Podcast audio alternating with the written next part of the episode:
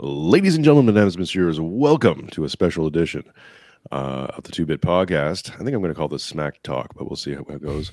I have finally gotten the mighty, the the the darkest mark, the smartest mark with a C, important distinction that I know, Mr. Marc Clair, onto the show to talk about some wrestling. Hello, Marc. Finally, the mark Finally. has come to the Two Bit Podcast. What's up, Jason? Uh, yeah, we've been trying to set this up for a little bit, and uh, I've been bouncing ideas back and forth. I, I actually thought about maybe getting Buck, uh, doing an invite with Buck Johnson as well.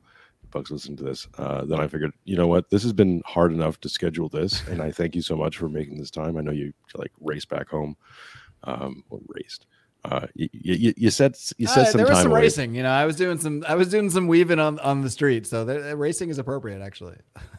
Um, yeah, so I appreciate that, uh, and uh, welcome to the show. Well, I love talking So- wrestling, so you know, I'm happy to uh to to bounce through traffic, uh, you know, ping pong style to uh to make it happen. on the off chance that no one that some people don't know who you are do a quick intro and then we'll get into the uh, wrestlemania where the road to wrestlemania has ended right here it's ending right here at two bit podcast uh, and we'll go through the lineup and discuss uh, what we can expect this weekend Well, my name is Marc Clair, and I'm a lifelong wrestling fan since the age of eight when I first witnessed.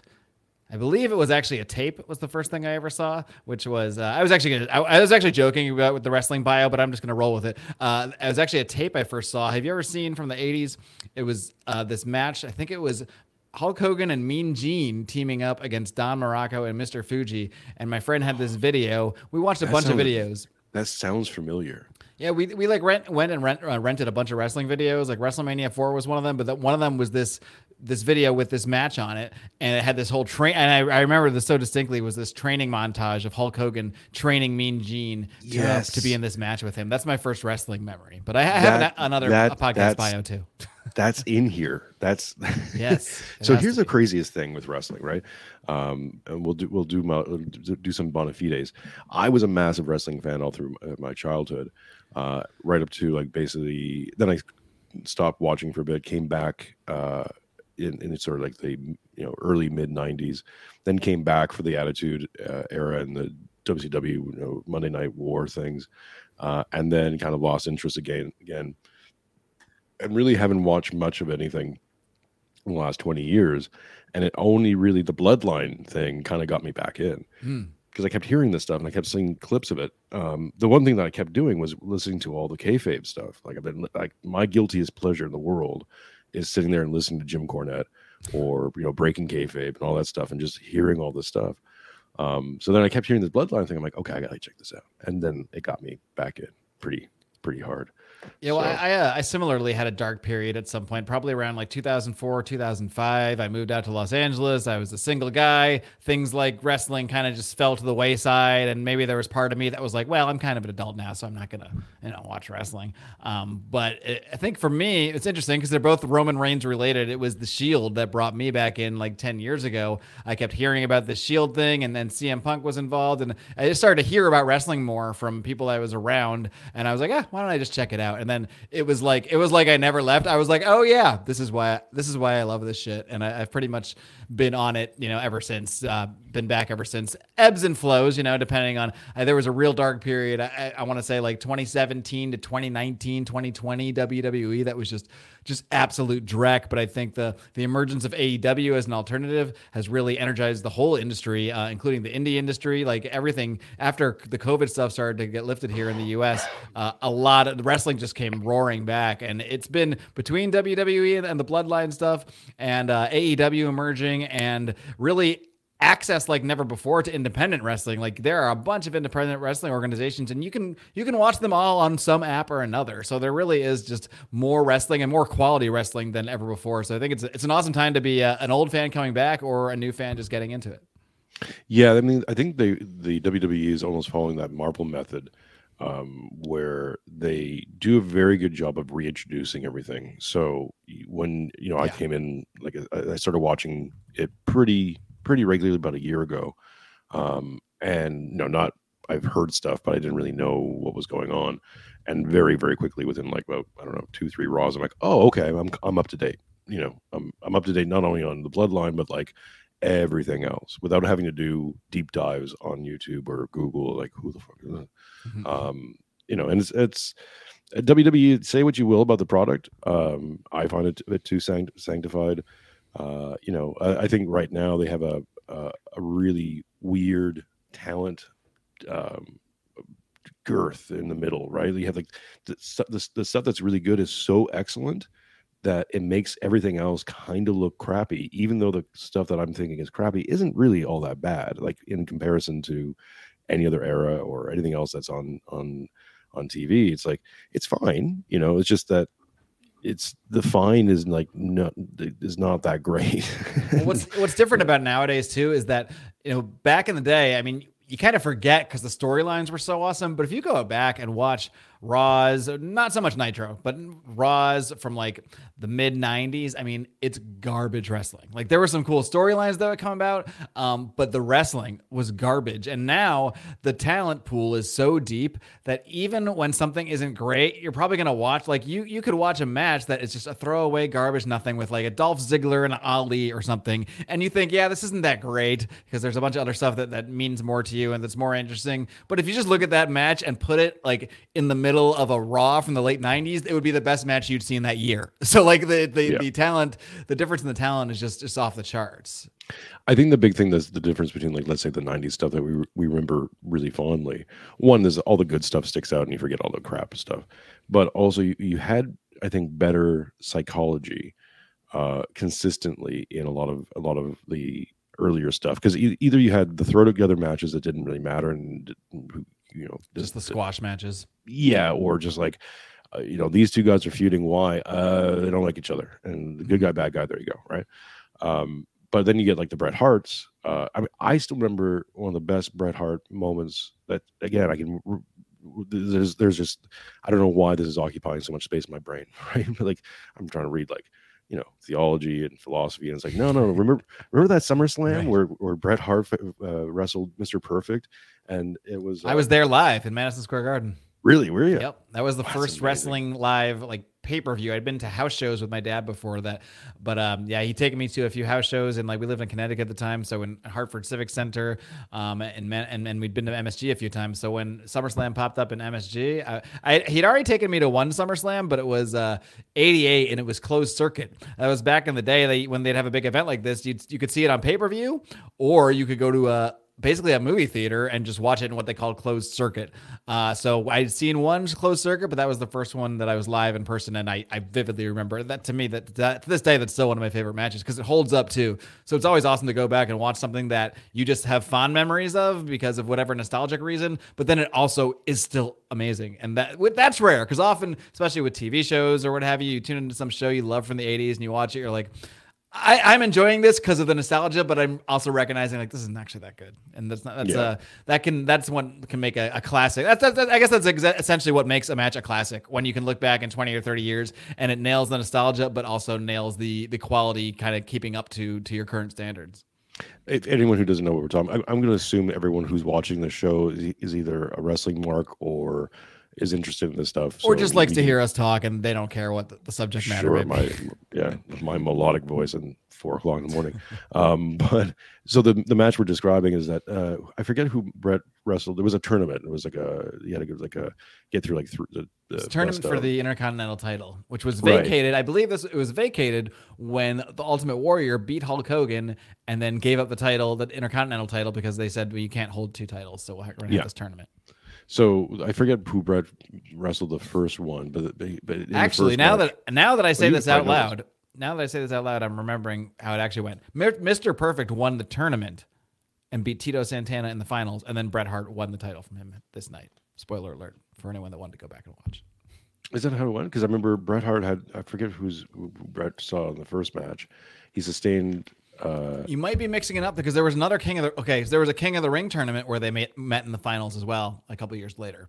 So you might Oh, be merging these these two into might be one. and they had the two. another amazing match in the finals of that one, or maybe it was, one the sem- it was the semifinals. the one I'm talking about is that uh, there was a it was basically a tournament. Bret uh, wrestled someone in the first one. It might have been even Owen. Um, got an injury, like kayfabed a, a hand injury, and then when he when he met uh, uh, perfect the the the, uh, the next match over had taped his hand right. Uh, and Yeah, that was had- King of the Ring. and- Yep. yeah, and started to started to kayfabe his hand, and it's like that little tiny things, right? And and perfect would you know attack the hand and all that stuff. Yeah. It's perfect baby face, right? It's like how do you get sympathy. It's like how do you draw the sympathy of the crowd? How do you look at like the like the underdog, even though like you didn't need it, but he but he used it. It's very reminiscent, and we'll get uh, we'll maybe bring this up again uh, when we talk about Cody Rhodes. But when Cody did, had that pec thing, it was like Oh my god. I saw that and I was like, that is the most brilliant thing. Like, you deserve to win. My wife thought that I made her watch that with me, and she thought it. She was convinced like that can't be real. It must be makeup. I'm like, no, this is real. This is real. He's just doing it. They're just rolling with it. Yeah, I mean, I saw the still and I was like, oh, come on, right? Like, I thought maybe it was makeup makeup up, and then I watched the match. I'm like, nope, That ain't makeup. that's that's as real as real can get. That that is God one of my him. favorite matches of the last year because I mean the way they played into that injury was so perfect and it worked so well because like even knowing this is a worked sport or what have you, when Rollins would chop him in that pack, I mean that hurt. That, that would hurt if you didn't have a pack injury first of all, but knowing that he has that injury and how sore and tender it must be, obviously he said go for it, do that to me, Yeah. but it's just it doesn't doesn't take away from the real pain that you know this man is experiencing, which makes the real emotion of the match. Even if you know it's scripted, you know the outcome uh, is is sort of you know, already figured out. Uh, it, it- that's that's the kind of stuff that can really draw emotion into a match when when the lines of reality are so blurred because there is reality there. Well, yeah, and I think it also separates you know the wheat from the chaff in terms of like whoever gets that belt. Uh, and and and the the reality of that build is that you become the brand ambassador, and that's been basically the. It's, it's I think that's always been true, but it's certainly since since the Hulk Hogan era, where you have much more media uh, um, uh, presence that you're you're going out, you're doing the make wishes, you're doing all the media presentations, you're doing all the interviews, you're doing all the signings, all that stuff. Like you need to be able to present yourself as a guy who's willing to do that. That's why John Cena stayed on top for so long. It wasn't just his merch sales; is that John Cena had a had a, a, a reportedly one of the most amazing work ethics He in was the first one there every you know hours before the call time every day. yeah exactly. And doing all doing all of the stuff and and uh, seemingly happy to do it. So that's the distinction when you you know who who gets the belt? It's like the guy who is going to do all that crap. Uh sorry sick kids but uh you know like not, not saying that your your illness is crap but you know it's it, it, it would be it would be we it would be a hell of a lot of work to be like flying across the country doing all that work and then everything else on top of it Yeah, I think Cody is kind of showing it. It's like yeah, I'm that guy. So um, let's get to the list, though. This is, uh, of course, a mighty list. It what do you is. think while, while you pull up the list? What do you just think of the the? Well, I guess you're only a, a recent sort of you only recently returned, so maybe you didn't really experience. There was a few years of WrestleMania. I want to say it started in 2016 to like 2019, where they just the show just bulked up and bulked up and bulked up. They got they had so much talent. They added all these belts. Next thing you know, WrestleManias were six seven hours, and I was going to WrestleMania every year at this point with with a good friend of mine, and I I started to not even be. We would go for the experience of the weekend, but like at some point, I would just be bored of the show. Not bored of the show, but just, I've drank, I've yelled too much, I've screamed too much. uh, Um, to even now, it's just like, okay, can we just get to the main event here? Like, come on, let's go. So I, I I'm glad they broke. If they're if they insist on having the, the that many matches, I'm glad they broke it up into two nights. But I- I'm curious your thoughts because when we grew up, this is a, a three hour, maybe four hour show, one and done, like seven or eight matches, and that's it. Here's my thing about my general idea about WrestleMania is that I think pay per views in general, like, and this is maybe because being a kid of the '80s, the the, the pay per views were always the blow offs. So you'd have a storyline that would build, uh, get to a point, then you'd have the rest, then you'd be on WrestleMania or, or, or you know, SummerSlam or whatever it is, and that would always be the blow off of the feud. Uh, WrestleMania always feels like sort of wrestling New Year's, whereas like all the major feuds come together. Uh, it builds the crescendo. You do the do you do the show, and then you restart and do and you know now new stuff can begin. Right. Um, the the only issue I have with a lot of this stuff is that there's not really they, they kind of force together some feuds. There's a few notable ones. Seth Seth Rollins uh, and Logan Paul I thought was is a great uh, put together. Although I'm very confused about how they're booking heels now, and we'll, maybe we'll talk about that. Um, but there's other ones where I'm like, I don't care. Like Becky Lynch. Let's just start with let's just start with this one. Uh, this is from uh, the Bleacher Report. I'm just gonna read it off here. Uh, Becky Lynch, Lita, and Trish Status. Sorry, Trish Trish Status Stratus. Fuck off. Stratus. The, versus, stratus, the status of Stratus. Fuck your fuck your name, uh, Trish. Versus Damage Control, which is Bayley, Dakota, Kai, and uh, Iyo Sky. I couldn't care less. Like I, I, who wins? I don't know. I don't care. Like I'm, I'm assuming they're gonna give it to Becky, uh, and and them. But that even their feud, I'm like, I don't. I get it. Like you know, apparently Becky Lynch was put out of uh, action by by Damage Control or by Bayley. Um, but the you know Bayley's kind of interesting. I'm I'm not sold on her her heel persona at this at this point. Um, and then Dakota Sky and I and Iyo Sky, Dakota Kai and Iyo Sky. Like I don't, they're. I'm sure they're nice people. like I saw the Raw with with Iyo Sky. She she's a good worker. Yeah, I think she's like, the best best worker of that bunch. But like, I mean, like the thing with WrestleMania is there's there's your marquee matches. There's your matches that are culminating feuds that three month feud, six month feud, sometimes a year feud. In the case of the Bloodline, you could argue this is a two and a half year storyline potentially culminating as well. And then there's just we want to get, we need to get people on the show. It's WrestleMania.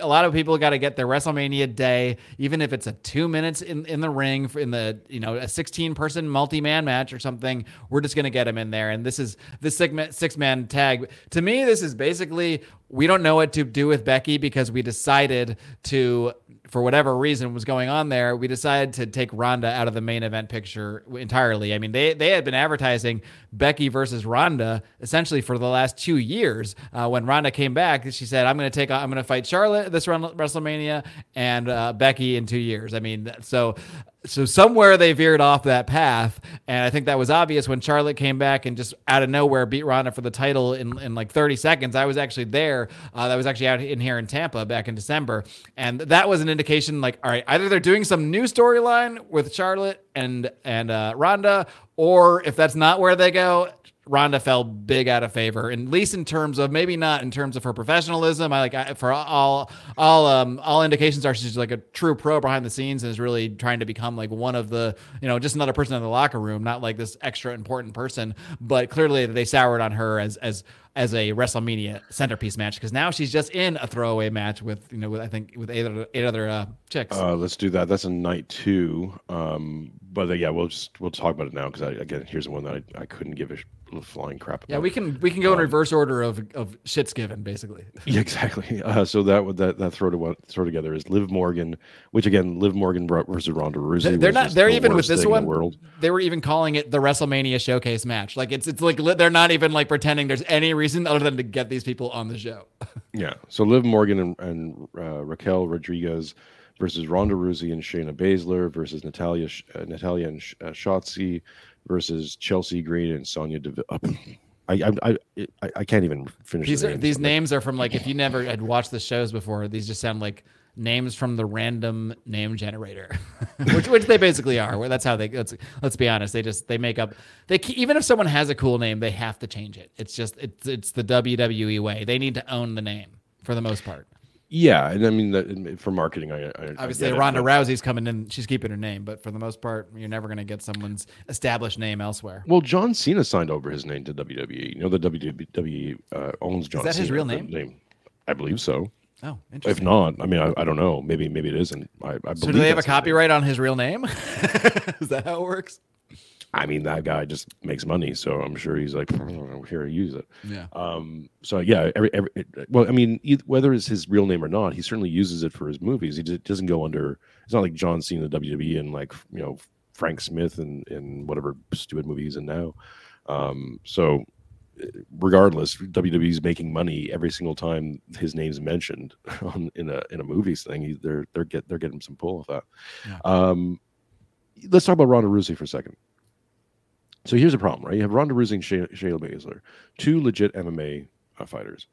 Uh, I kind of want to see what you think about, or have to say about this. Is that uh, I think coming from MMA, the way that uh, Ronda did actually hurt her on the return. Like uh, with Brock, it was different because he started in, in, in, wrestling, then went over to UFC, mm-hmm. Uh, killed, like destroyed everything only lost he lost to like uh, he had uh, diverticulitis and he and he and he fought like um uh, just a pumped up uh, uh, Alistair Overeem, Yep. which is like at that time no shame in losing to Alistair Overeem. And was that when we Um, found out he had it like after the fact? It's like, oh yeah, I Yeah. fought with diverticulitis. and he got kicked in the stomach, and that's kind of what like crumpled him. And everyone was Uh-huh. like, "Ooh, right." And then we find out, yeah, his stomach was like on fire.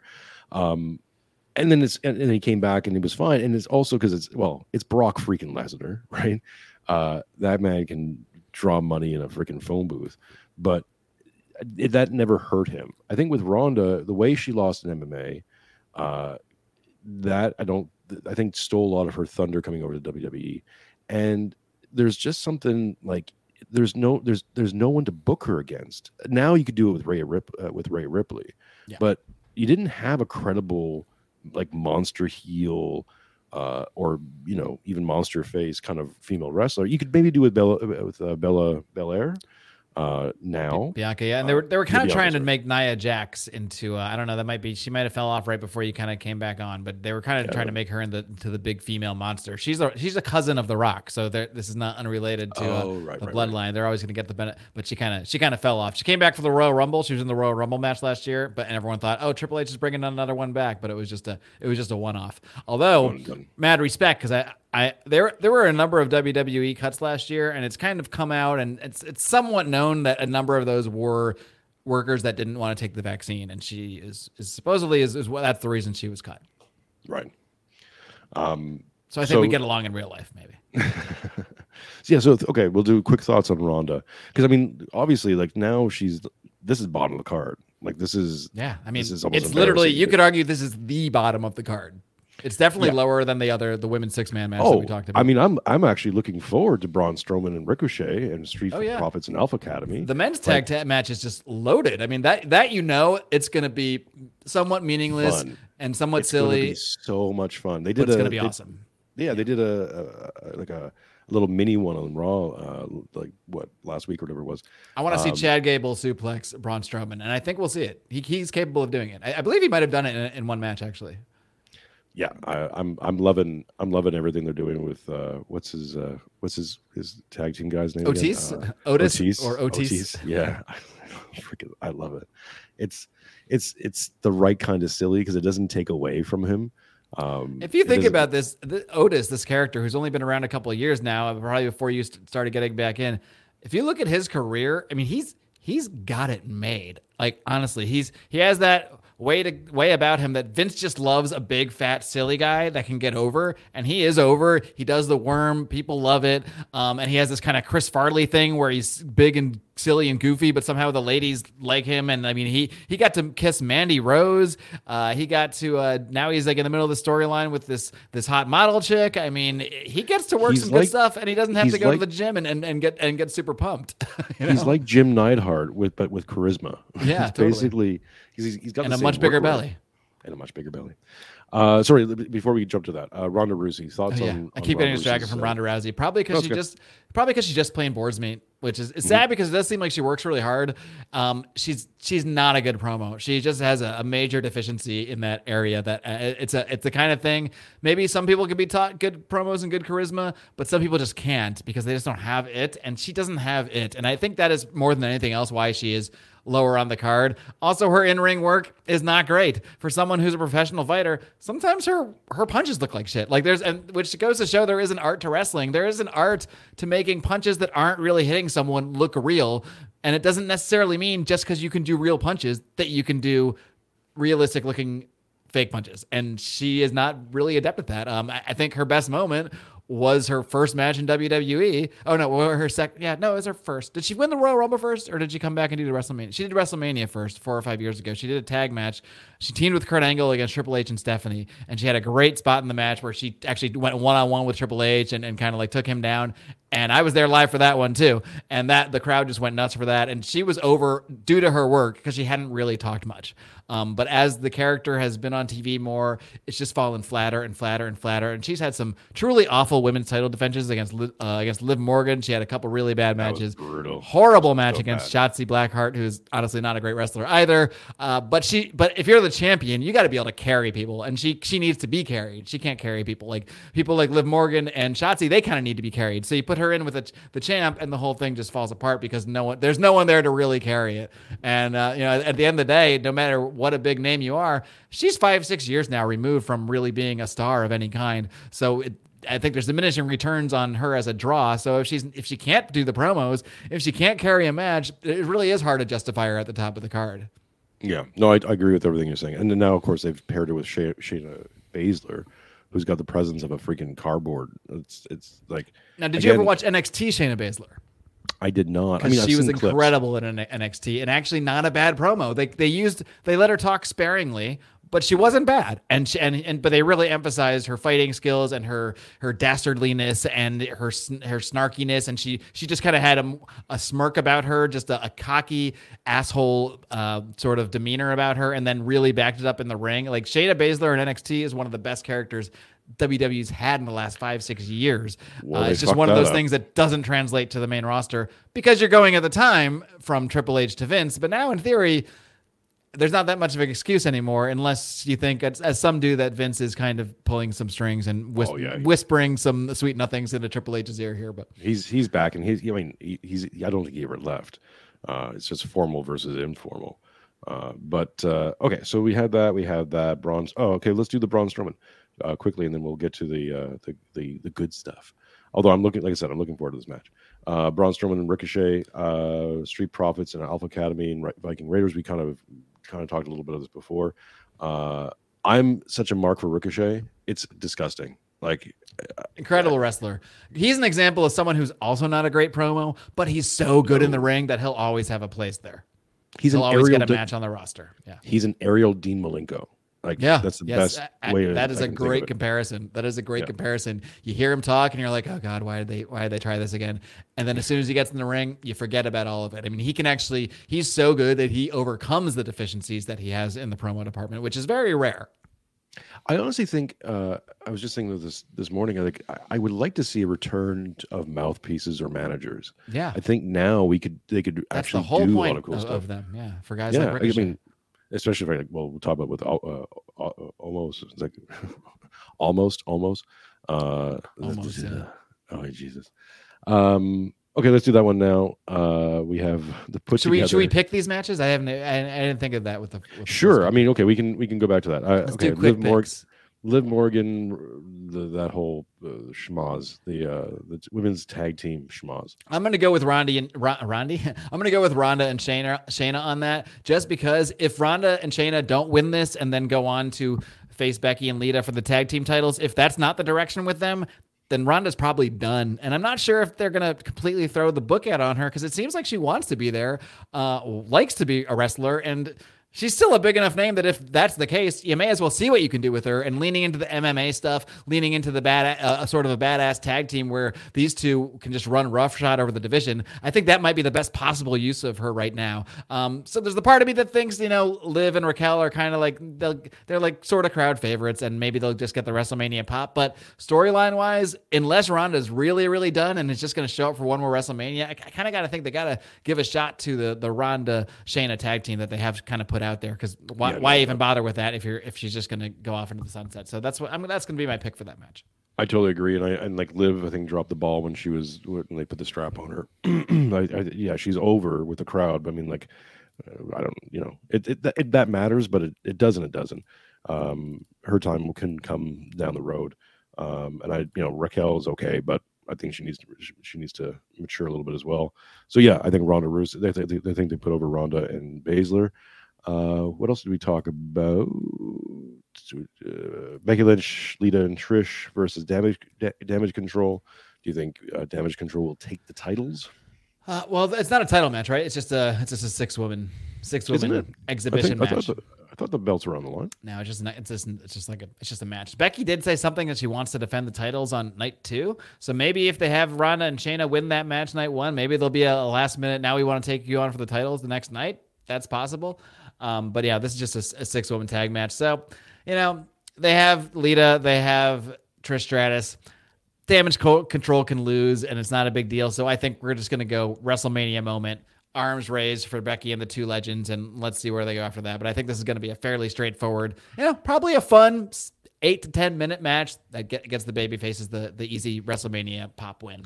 rumor has it that they, they, they think they might want to uh, turn Trish heel, and they might do it here.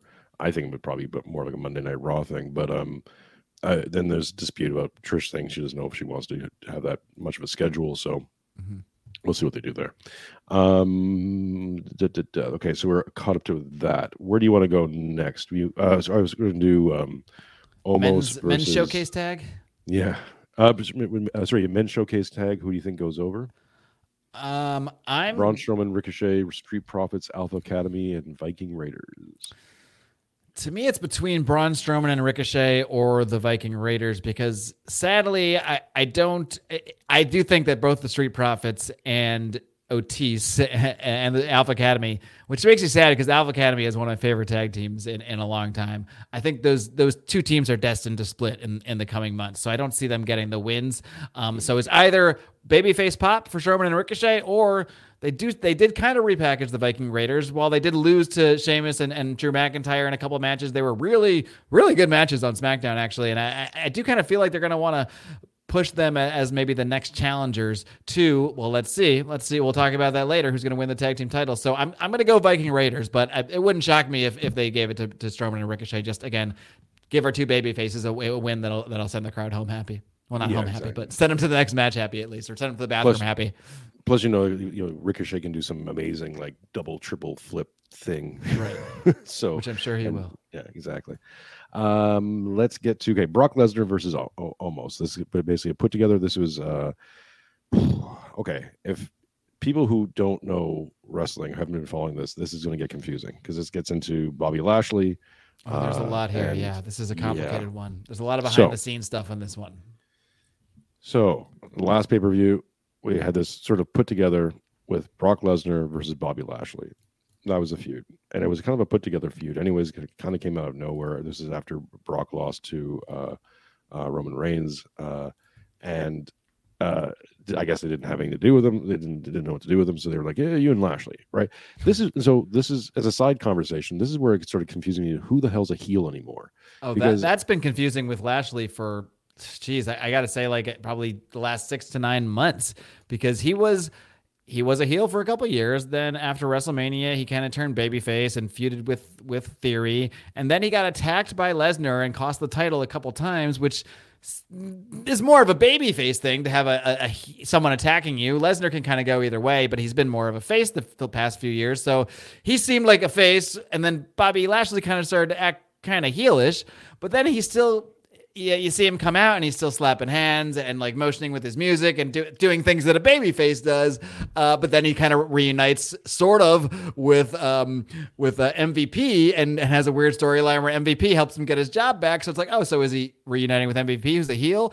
And then they go back and have him lose, but have him get kicked in the balls by Lesnar, which is what would happen to a baby. I mean, it's it's very confusing, and I think the truth is they don't really know either. But he's very over no matter what and everything he does, which I think speaks to. I mean, to me, Lashley's been one of the my joys to watch the last couple years. Like I'm a big fan of a really good Hoss who's a really good worker, and that is Lashley. He's an awesome worker now. I mean, he's not who he was when he first came to WWE in 2007, 2008. Uh, since then, he went to MMA. He he worked in TNA. He really developed into like a really well-rounded wrestler, and only in the last couple years did we get to see that. So it's a darn shame that because of weird decisions in the back that we don't even know what. He doesn't really have a spotlight match as of now. We'll see what happens. There's there's several rumors about what might happen with him, but as of now, he's slated for this battle royal, which isn't even on WrestleMania. It's on SmackDown. So I guess we can predict that. I predict he wins that because oh yeah, you got it. Why put him in there if you you don't put a star that big who's losing his WrestleMania spot for things out of his control unless you're just gonna have him you know run rush out over the whole. He thing. either wins it or he loses to LA Knight or LA Knight shenanigans because the rumor is that, that they're thinking about putting LA Knight versus uh because uh, he deserves a mania spot. I mean, oh yeah, he is. I'm, he is a WWE out, guy. I, I love heels. I've always loved the heel, right? Even as a kid, I love I loved Macho Man as a heel. I loved uh, Mr. Perfect as a heel. Uh, even like uh, Bret Hart when in the, the, original Hart Foundation. I always loved the heels. Uh, I mean, those names are easy, easy enough ones to love, but LA Knight has that. Get past that dumb name, which after you say it a few times, it's it's it kind of grows on you. But his work rate is like classic WWE heel. It's yep. perfect. I love it so much because he he does all the right things, like taunts the crowd, is arrogant. Uh, but well, and like, he had that um that what like it felt like a three month feud with Bray Wyatt that was really just to give Bray Wyatt his first win back. And LA Knight is the one that got over in that. I mean, he is those those months. I mean, LA Knight gets posh in the crowd. They they they follow along with his yeah. I mean, he gets the reaction. Whereas yeah, Bray kind of the, the glisten wore off Bray after it really became obvious they had no idea what the hell they were doing with him. They had some cool visual ideas that let him do weird Bray stuff, but then once again, as often happens with Bray, you realize there's no point to the character, and they don't know where they're going and you always think when they do a new thing, they repackage them like, oh, they're going to go in an interesting direction here, and and then for whatever reason, whether maybe they have an idea at first, or maybe this is Bray Wyatt and they give him creativity, and he's so creative that he that he can't narrow down on on what his character actually is. I don't know who's responsible, but the end result always seems to be the same with Bray Wyatt. He gets he gets a cool pop upon his repackaging or his return, and then he fades into obscurity to the point now where maybe he's there's supposedly a physical issue with him that that's why his his match isn't taking place but i'm not really sure what to believe to be honest because first he was maybe going to be against lesnar. He went out and challenged the winner of lesnar versus lashley but then that match ended in kind of a schmoz. Technically lashley won because he got hit in the balls and that was the end of a feud. Uh, and then somehow he started taunting lashley and then we just stopped hearing about about the whole thing altogether because something happened. You know, I, I don't know if it's a You physical know- issue you- or if it's a you hear- creative issue. do you want to hear the the, the scuttlebutt about this? This Of course is, I this do. is from Jim Jim Cornette, um, or this is where I heard from Jim Cornette. So the idea was this. So this is apparently what's what the, the whole thing was. Uh, and of course, we're talking about Bray Bray, Bray Wyatt because he was supposed to uh, he was supposed to um, have a match with uh, Bobby Lashley, and of course that's been canceled now. He's off. He's off the card. So uh, Bray was supposed to come back with a new character. I think he was going to call it the Beast. And his original plan, where he was pitching, was he wanted to come back for WrestleMania and wanted he, he specifically said he wanted to fight um, uh, uh, Brock Lesnar, and he wanted Brock to basically kill him in the ring, like just like murder him in the ring, right? So he could like Uh, re- come back as this new character, So then that his that other character he has like Happy Howdy or whatever his guy's name Uncle is, right? Howdy. Yeah.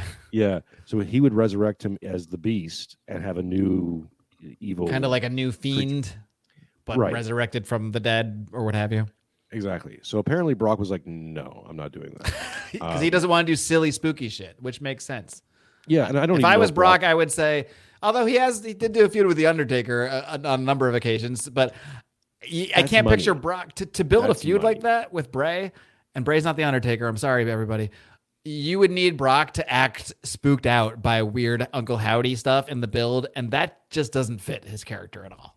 no, and Brock has the has that rub where he can just go, "No, that doesn't work for me, brother." Yeah. Uh, and uh, Almost just any other wrestler is going to have to just do what he's told to show he's a, pl- a t- team player. Brock is not in that category. No.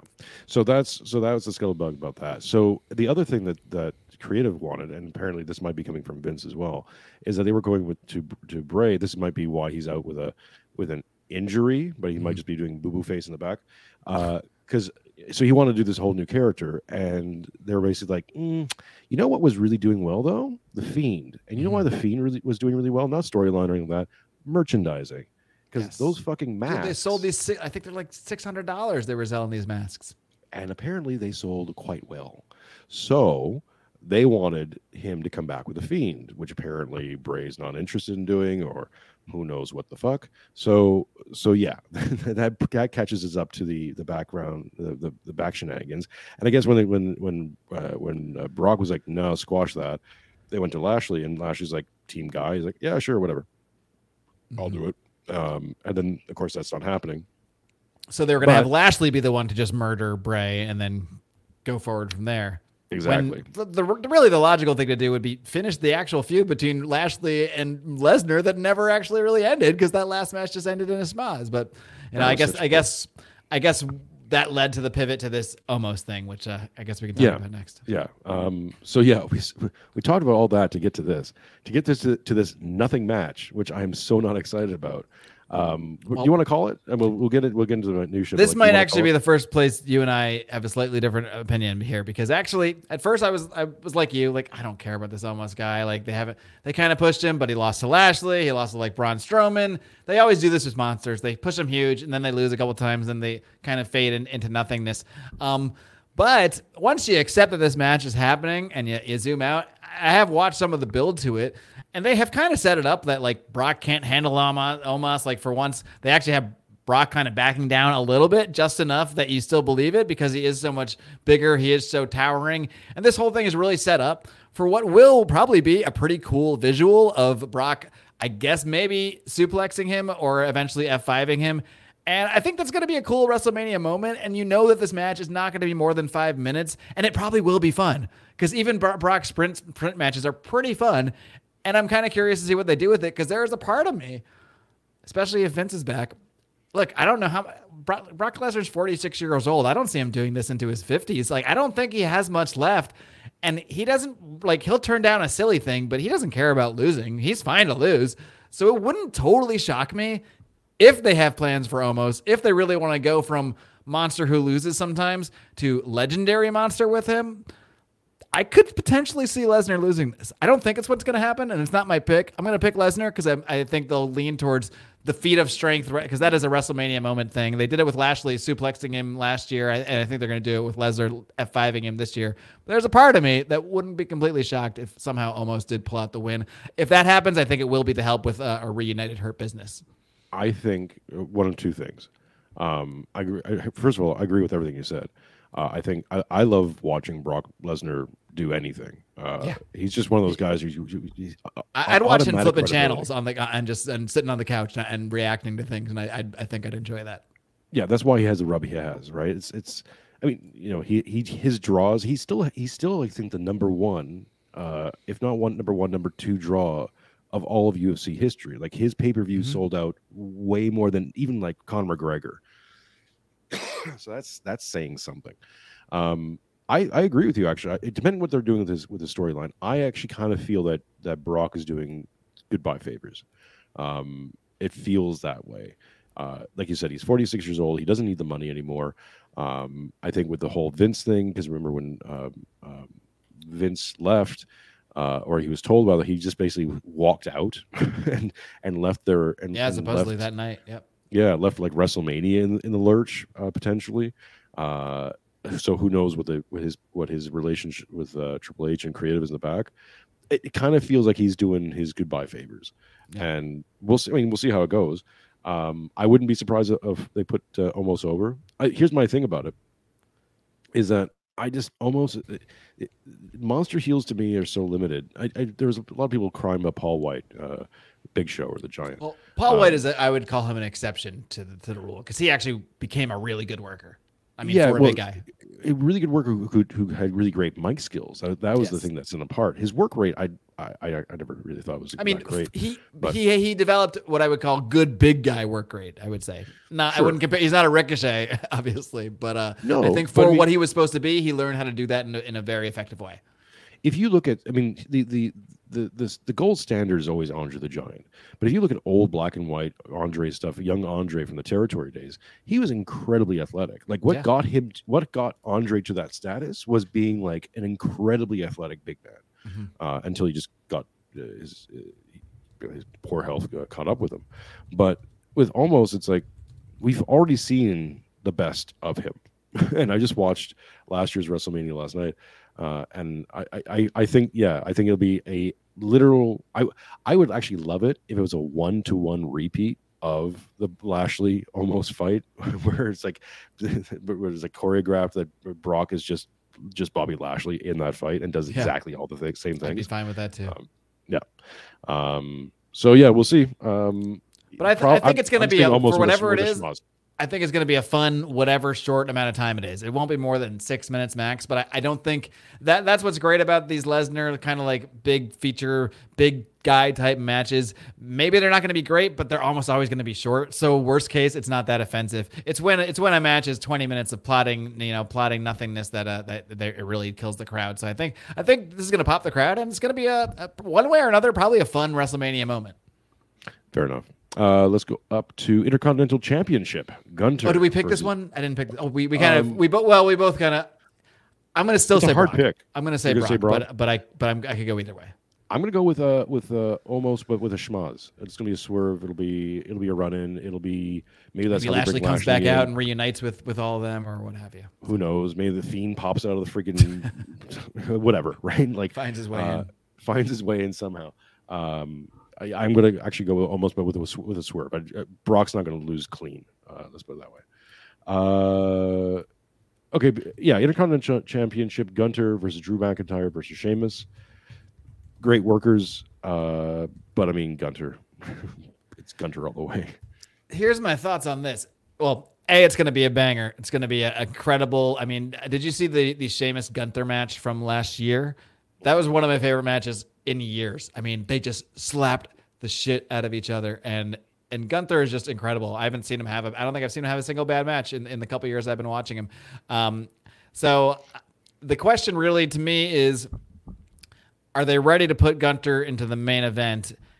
and what's going to happen with the main event. And they at least indicated by to me by the end of the Royal Rumble that they see him there eventually because they like to do that in the Rumbles. They always put one guy in the end. Sometimes just in the final four. In this case, it was in the final two. That maybe it's not now, but we're putting him with the people that are there now, so you know that so you're starting to associate him with the bigger names and with being in the top tier. So I'm not re- sure if they're ready to pull the trigger on that yet. I, I think I can see this go. Honestly, I can see it going anyway. I could see they extending Gunther's reign all the way to SummerSlam, and maybe by then he's ready for a Brock, and maybe Brock says, "I'll go for the Intercontinental title." I never had that. Why not? And that could be a hell of a match.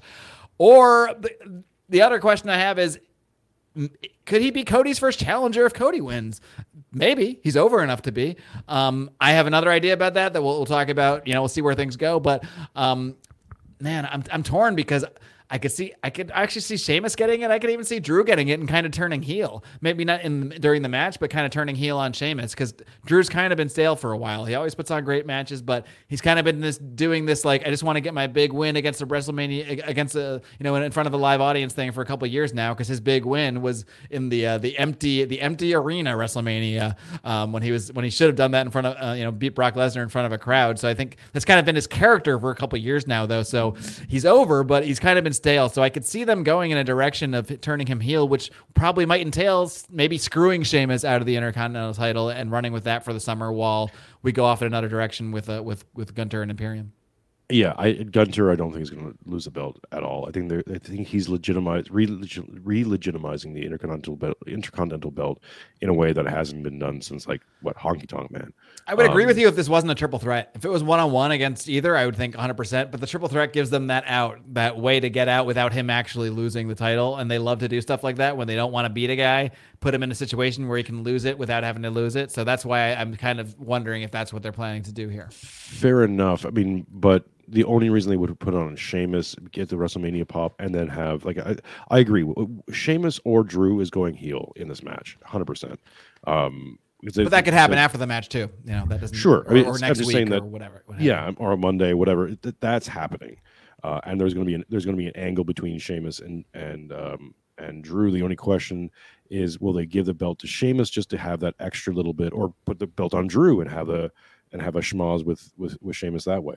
Um, you know, that Drew might be needs a crew, draw. man. Drew needs a crew. I mean, Sheamus has the Brawling Brutes, and Gunther's got Imperium. Drew's is out there alone. I wonder if we could see like a, a Drew McIntyre faction with uh, I don't know who. He's, got to be Scottish, so just like you know, Are there any Scottish a- wrestlers out there right now? that- get some midgets in in, in dresses to run out. we could have Scottish Vikings, just rewrite history a little bit, bring the Viking Raiders in. They look pretty good next to him. They are, there's like swords, maybe that's the common theme. They all like swords. or have like Braun Strowman and Ricochet just going, "We always loved you. We, we Sure, we're- yeah, that we're big works. marks." We've always been big fans of yours. We'll be on your Yeah. team. Um, I think if I have to pick, I, I am going to agree with you. I think I'm going to go Gunther. If, if my money's, if I'm putting money on it, which luckily I'm not because I don't bet on wrestling because it's psychotic. But if I was, I probably would take Gunther. But again, wouldn't shock me if they were going to take it off him. It, I think if he wins it now, he's holding it till SummerSlam. I mean that that that's. Yeah. I think they're going to really like. All right, we're going to give him a, a real run where it's just it's in the the annals of history, so to speak. Um, but if they're not doing that, if they want to move him to the main event now, then that's the situation I could see them sneaking it out with the triple threat thing. It'll, it'll really depend on who's going over between Cody and Romans and what their what their plans for Cody going forward is. Um, I I just my my gut says they keep it on Gunther. He's he's a more legitimate. He's he's he's, he's sort of proven track record. Like with Sheamus or or Drew, you'd get a pop. Uh, you get the pop and you get some merch sales, but like I'm sure Gunther, uh, his sales must be good because because he's he's he's a great heel that you love to hate because you love watching him. You love you love his work rate, right? And he heals just enough. Like he's just he's got that just you know prickish, arrogant, uh, demanding, demeaning guy who doesn't look weak at all. It's it's a it's a really good it's a really really solid character. That, that's what I love so much about Gunther is that WWE especially they tend to make their heels cowardly with few exceptions. Even a badass like Roman Reigns, he begs off. He you know he's he's a cowardly heel. You never see Gunther so much as as begging off from in a match. You never see him, you know, leave the ring to get it. I mean, Gunther is a badass in the ring and and wrestles like he is the biggest monster out there and he's never not afraid of anyone while being a dastardly heel. Um that that's rare with with how they've approached heels in the last few years but it's a reason i just love him so much. I mean he's just just incredible and he's gonna it's gonna be interesting to see what they do with him over the next year or two um because i could see him matched up against there's there's so many guys to match him up against that i'm just salivating at, at the possibilities Hell in a Cell. Oh, sorry. Uh, so yeah, we're, we're both we're saying Gunther's going to go over.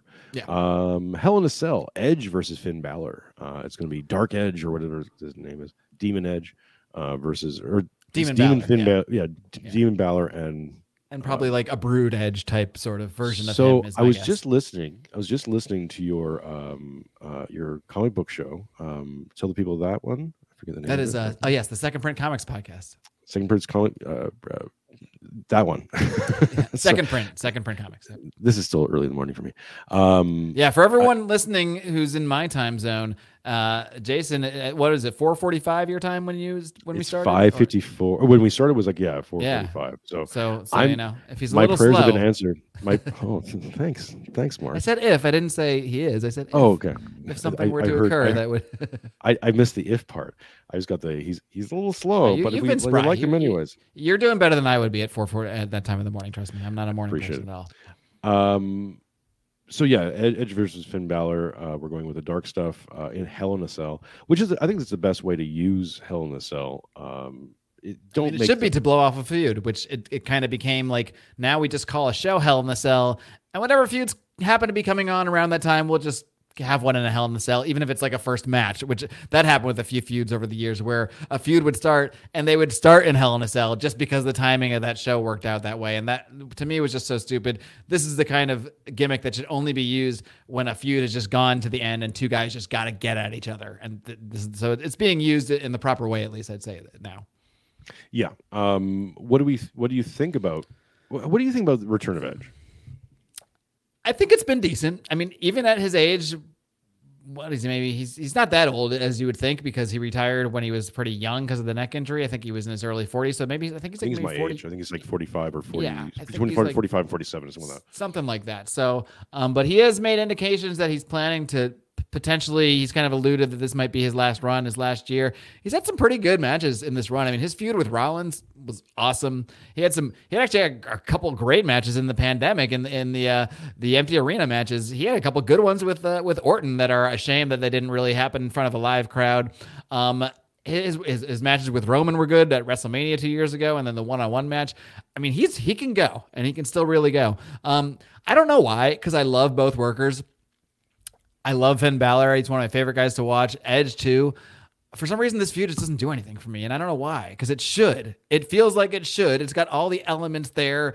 Uh, the stuff with Beth Phoenix, the emotion, everything. It's been and it, there's been a lot behind it. I just don't really care that much about the feud itself. I'm sure the match will be good because these two guys can go. So, um, but for some reason, I'm just not. I just don't care. I don't care who wins. Yeah, I, I mean it's it's kind of the whole problem with um um with Finn and that whole his whole faction. Like I, even even with uh with uh, Dominic, it's like I just uh, uh, like I, he's getting better. Like I actually felt that last time I watched him on uh, I think the last Raw where uh where I'm like oh okay he's he's kind of getting I better love at Dominic. this. I love Prison Dom. I, I didn't before, but see, I think they found the right sort of merger of for a while he was kind of getting shit on because he sucks on the mic and comes across kind of lame. still sucks on the mic.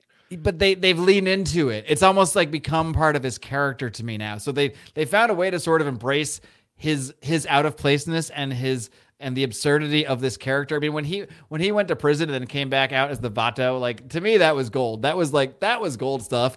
And I think they just found this the right just the right point with him where he's annoying enough that but but people actually like to boo him now. Whereas before it was just kind of like you're here because you're Rey Mysterio's son. We all know that. Whatever. And now I think there is actual genuine heat behind the character. Uh, I mean, when I watched SmackDown the other night and Rey finally popped him af- after all these months, like that crowd went nuts. I mean, and that's because of Dom. That's because of Dom's Dom's annoying douchey heel work. So, you know, is he the greatest wrestler in the world? No, but he's gotten me into the storyline. So I, I will give him give him credit for that. I think we kind of we merged into the into the Dom storyline. We can kind of make Oh, this the Judgment. Day section. Exactly, because I mean, because then then you have uh, was it Priest or whatever his name is? Yeah, he's just kind of who knows what he's doing in this one. discount Roman Reigns. Uh, he's just he's just a muscle. Uh, the the breakout star, of course, is Rhea Ripley. Um, and let's let's go let's let's do the whole thing. Let's track the whole the whole gamut here. Uh, Rhea Ripley versus Charlotte Flair. Rhea Ripley's going to go over on that. If they don't, that they're the most stupidest people on the planet. Uh, It is kind of weird though, because in just this feud, somehow, first of all, Charlotte's a terrible face. She should, she's never booked as a face. She's a natural heel. And but due to that, they're almost half presenting Rhea as the baby face here because it's all about her like culminating her journey, getting revenge for losing the the pandemic uh, or empty, arena match, and, and finding having her moment, which is kind of like a baby face storyline. But then she's still kind of with Dom and with Judgment Day. So it's it's confusing. The build itself is confusing just in terms of the characters. But at the end of the day, this has to just be the this has to be how they just put Rhea over because it, it is her time. She's been so over in the last year. She, I mean, her joining Judgment Day at first, I was kind of like, oh, she's just a little more goth than before now. But her as Dom's again, this is all back to Dom too. Her as the mommy to to Dom's Poppy has just been hilarious, but also awesome too because she is badass in the ring. She can body slam dudes. Um, she can stand up to. I mean, there was a there was a, a segment when um the, the the it was the Bloodline was about to have a tag match with Judgment Day, and Solo stepped up, and then Rhea stepped up to Solo, and and everyone was like, ooh, because you could bel you could actually buy that she could go down with him, that she could go toe to toe with him, and that was, I mean, that's over. So she has to just murder Charlotte here, I think. Yeah, correct. I mean, she's it, at first I thought she was kind of like a discount uh, Chyna, and then I actually watched her work. I'm like, oh well, okay. She's so much better than Chyna. like so much better than Chyna. Uh, her her promo work is, eh, but I think I actually don't think her promo work is bad. I think this what they're giving her is garbage. Uh, again, some of the writing on the show, like they put all the top talent with the, with the bloodline, and it shows that like you get a few few uh, degrees of separation away from the bloodline, and the quality just goes to garbage like really really fast. Mhm. Um, and I'm not even saying that, that there's not better stuff out there or equals equally as good stuff out there. Um, but yeah, it's the drop off in quality is, is is you can you can feel it. Um, but yeah, Rhea Rhea is amazing. Uh, top uh, all, all the accolades in the world. So she goes over to Charlotte. Um, Finn Balor, um, uh, Edge, like you said, I don't. It never, caught fire with me. Um, I could see Edge just putting him over um, because Edge doesn't need this win. That's where I'm leaning, to be honest, because I mean, in theory, you think, okay, culmination of a feud, Edge is going to win the feud, WrestleMania moment. Then you think, where are things going? Edge probably has maybe a year left, if you believe what he's saying. Um, I mean, to me, this was like a one more lap kind of run. I don't think he's coming back for the next five to 10 years. I think this was always meant to be a final run, probably extended by the shutdowns and the fact that he didn't get to do a lot of that live stuff for a while. Um, so, and he's the kind of guy that I, I really think is he wants to go out putting people over, and I think he really likes Finn Balor. Uh, there's been a lot of indications of that. So, and and my predictions on this whole thing kind of tie into an overall theory that I think Judgment Day is going to come out of this as like the big dog faction, maybe even replacing the Bloodline depending on what happens there, maybe even challenging the Bloodline depending on what happens there. But I think either way, uh, I think the Judgment Day started off cheesy and has really become a, a pretty good faction um, just in the sense that they, they actually feel important. They feel like they matter. And I think if they're going to do something with them, they gotta they gotta bring them out of WrestleMania all having come out on top. So I'm going to kind of make that a, a group prediction. I think Balor is going to find a way to win that Hell in the Cell. It's also the Demon thing. The Demon never loses, except he did lose once to Roman Reigns. They can't they can't have the demon lose twice, or else there's no meaning to the demon. So I think the demon's got to get a win, uh, win here. Uh, um, maybe a coup de grace off the top of the hell, hell in the cell. I don't know, but I, I think somehow, some way, um, all of the Judgment Day wins, which would of course include the next one, uh, the, the Dominic Rey match. But what what do you think there? Dominic and Rey, uh, I think Dominic goes over. You have to. He's got to.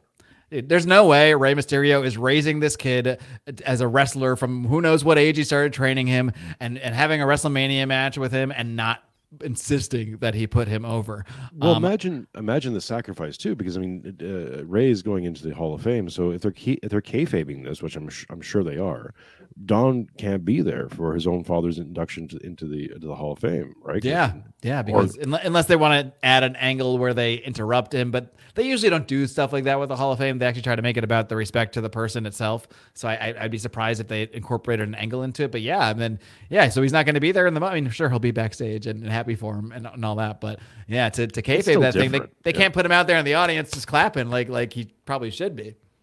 Right. So I mean, I think if you're making already making that sacrifice, and again, Rey doesn't need that. Rey doesn't need that win. If Rey, if Rey wins, that's the that's the whole angle. Rey can lose every match and, and ever for the rest of his life and still be just as over. I mean, he's Rey. It's, exactly. Uh, and he's like what 47, 48, something like that. He said he wants like he wants to retire by 50. Uh, yeah. so he's got yeah, a few think, years um, in him. Dom wins by via shenanigans of some kind, probably just some basic sure. cheating. Because I think this feud continues. There's a Puerto Rico show next month. They're going to do something with mm. this there, and I think ultimately, maybe that won't happen now. Maybe maybe SummerSlam. I think at some point you got to get the mask versus hair match with these two. That that's yes. the culmination. This is not the culmination of this feud. We just saw Rey finally hit Dom last week. We're not going to end the feud, so Dom has to win this. Yeah.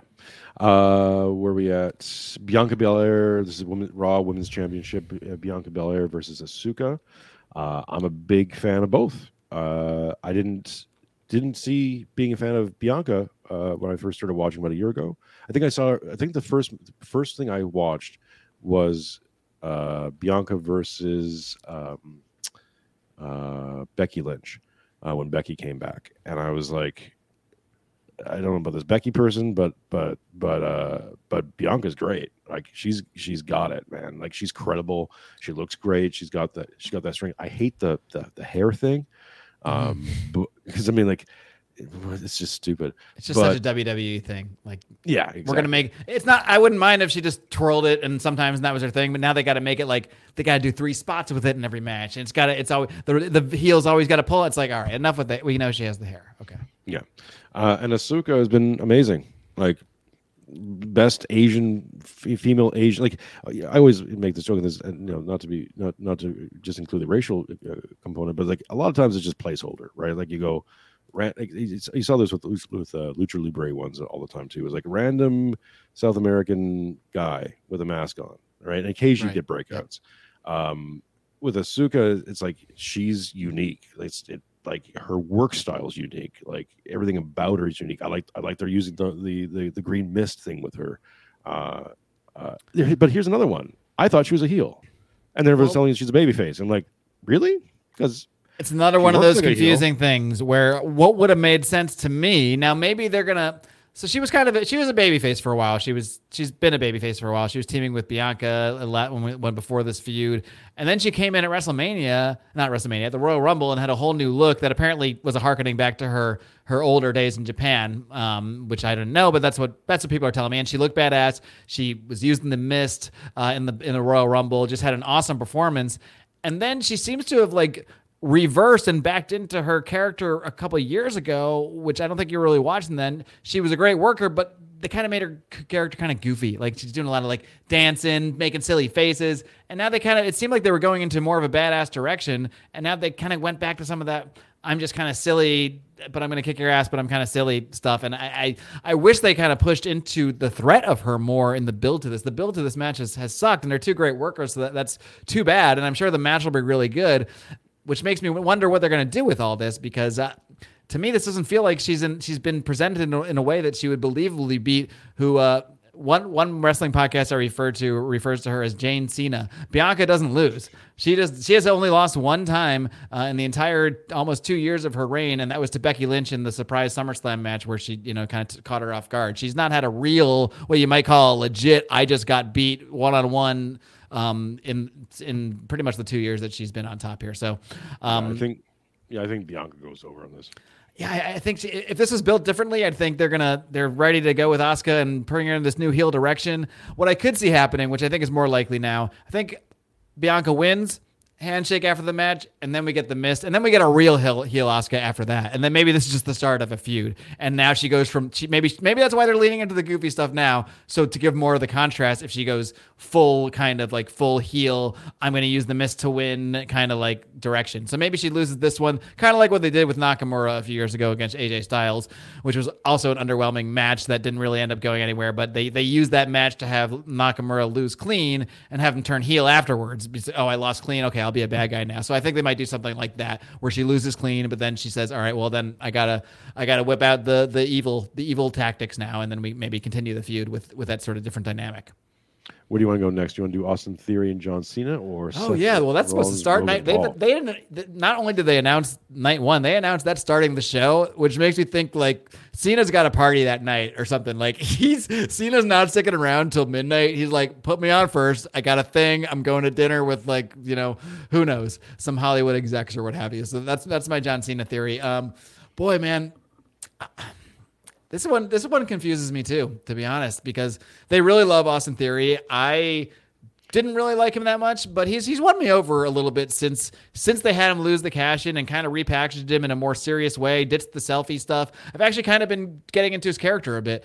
Um, so I, I part of me part of me I could see this I could see him squashing Cena. To be. I could see him just murdering Cena.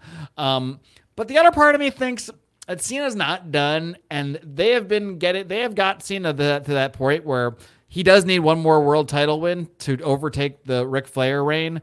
I think he's going to get it at some point, and when that point can't be that far away. So maybe they're maybe they're going to do that in the next year or two because I don't see them. I don't see him carrying a WrestleMania anymore in a main event for a title. So, so that seems more like a SummerSlam type, or Royal Rumble type quick reign. And so maybe they still need to keep the aura of Cena up there and not have him get get crushed by this new guy. Um, I'm, I'm not really sure what to think of this match. The the one thing that keeps getting me is that Cena said, you know, even if you beat me, you got to deal with the Raw after Mania crowd. So maybe he no beats him. I didn't- I didn't really understand that either, but maybe he beats him to, or else that comment doesn't go anywhere. I don't know if it's meant to go anywhere. Um, I can't see this being like a 20 minute match. Like if this was Prime Cena and he can go 20 minutes, I think this, this could be an awesome match. I don't think we'll get that. So that's what. That's why I'm. I'm gonna. I'm gonna say Austin Theory. I'm gonna go Austin Theory squash, but I'm. I'm. I'm not confident in that too. I could see a Cena squash too. Like I, I'm really not sure what they're gonna do with this, but I don't think it's gonna be a 20 minute classic. And if it's not gonna be a 20 minute classic, maybe just push Austin Theory here. So the rumor is this: um, is that Cena was originally going to go against, um, uh, sorry, uh, Omos. yeah, imagine. Um, no, he was he was originally going to go against. Um, uh, why, why is my brain not working right now? Uh, it's against, five in the morning for you. Exactly.